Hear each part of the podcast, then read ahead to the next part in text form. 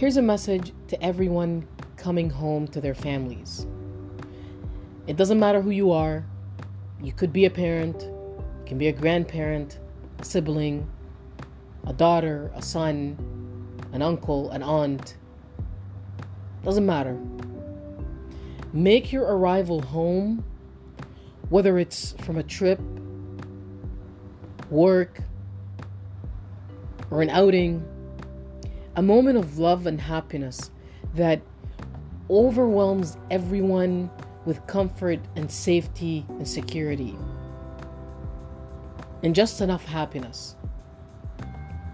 Make your arrival so that it brings smiles and hope to your families and loved ones, so that you're getting kisses of loyalty and joy, not forced love, just so that they can survive the night after you're home because of how aggressive, how violent, and how cruel and intimidating you can be. To some of you, or to the people that you know, please stop arriving home with anger, violence, and stress. There's no need for people to anticipate your arrival in fear and with a heavy heart. Don't put your loved ones through chaos and overwhelming anxiety attacks.